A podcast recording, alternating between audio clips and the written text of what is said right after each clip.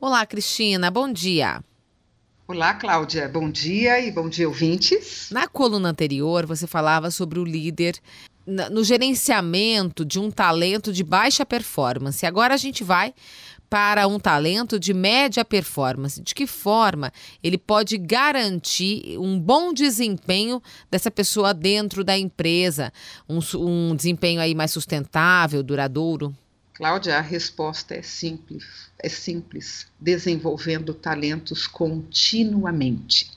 Né? Então, eu digo assim: uma atitude que é fundamental para as empresas que estão preocupadas em desenvolver seus talentos é fazer uma análise do perfil comportamental dos seus colaboradores. É isso mesmo, porque afinal de contas, é possível é, identificar e desenvolver é, vamos dizer assim, essas habilidades que precisam ser refinadas, né? E também esses pontos frágeis do, do colaborador, né? Eu, eu, me refiro a questões comportamentais que, que podem ser melhorados e desenvolvidos. O Eduardo, em sua obra, né, Gestão da Singularidade, Aliás, eu indico essa leitura, né, a leitura desse livro para todos os gestores interessados nesse tema. Ele esclarece que é importante conhecermos algumas características dos colaboradores que têm uma entrega né, mediana. Né? O que, que, que quer dizer essa entrega mediana? Eles entregam entre 60% e 84% da meta. Uhum. Então, como é que é essa capacidade de entrega? Eles fazem o que precisa ser feito, Cláudia, mas é. geralmente carecem de atenção nos detalhes, iniciativa uhum. e proatividade. Uhum. Ora, esses talentos eles são essenciais para, para as empresas. Então, eles precisam de mais estímulos e direcionamento da liderança. Né? Se não fica só aquilo que ele fez, né? Ele tem que fazer X, ele faz X e pronto. Isso, e na verdade a demanda das empresas, né, principalmente eh, em cenários como esses que a gente está vivendo, né, cenários mais caóticos, eh, muitas empresas aí com, vamos dizer, com o seu time, o time extremamente enxuto, né, espera-se do colaborador que ele entrega X mais Y. Né, que ele assuma mais compromissos e responsabilidades do que ele foi contratado lá atrás. Né?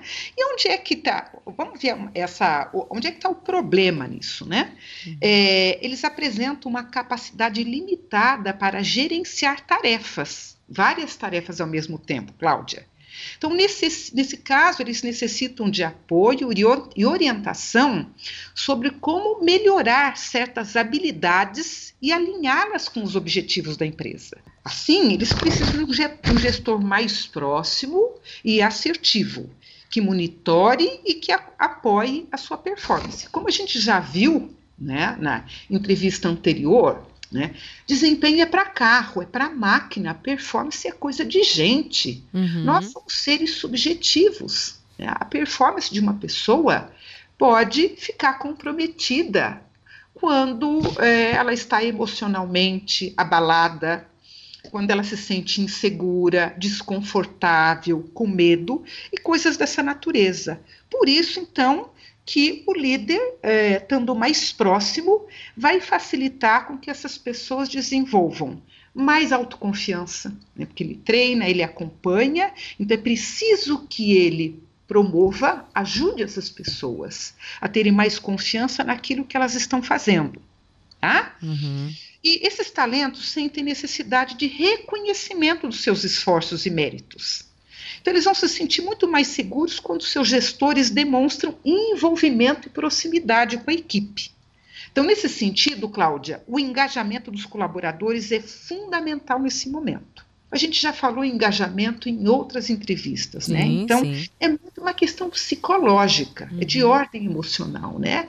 É, é, é, é regimentar as pessoas, trazê-las para mais perto, né? Estabelecendo um significado, um sentido no que elas fazem, né? E como que elas vão entregar isso. É tão então, importante que esse líder fique atento a, ao que o liderado tem a oferecer, né? Isso é, isso ajuda, inclusive, inclusive, né? E principalmente no trabalho dele. Exatamente, por isso que eu digo conexão, né? Uhum. Os líderes precisam gerar conexão porque essa conexão, essa proximidade, essa compreensão dos obstáculos que acontecem no dia a dia vai fazer com que o líder tome realmente posições, se reposicione para oferecer o apoio necessário. Uhum. E né? o que ele deve fazer aí nesses casos para que realmente eles consigam mais resultado? Vamos lá, algumas dicas importantes para os líderes, né? Procure encontrar razões, motivos que impedem esses talentos de produzir mais e melhor, tá? Então, isso dialogando, observando, conversando com as partes envolvidas. Forneça ferramentas, né? Que os líderes forneçam ferramentas e materiais apropriados para a melhoria da emprega, que isso pode incluir, então, em treinamentos específicos que os líderes reconheçam, Cláudia, e demonstrem especificamente o que, o que está sendo feito de positivo e reconheça as boas intenções desses colaboradores. Que sejam esclarecidas as oportunidades de melhoria, uhum. né? E que se foque também pontos de prioridade do momento. Que, que, qual, neste momento, qual é a prioridade? Ok? E que ajude os colaboradores a fazerem um plano de ação de melhoria. Então é importante que verifiquem sempre qual tipo de apoio esse colaborador necessita para melhorar o seu desempenho. Então, qual é a ferramenta?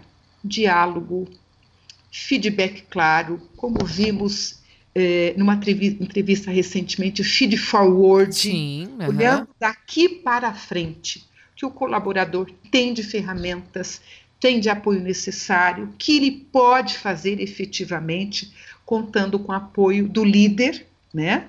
E das ferramentas necessárias.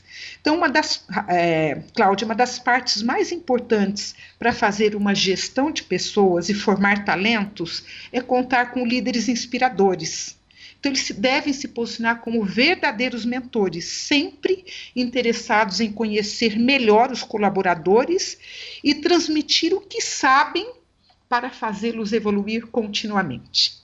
Verdade. Obrigada, Cristina. E até a De... próxima. Até a próxima.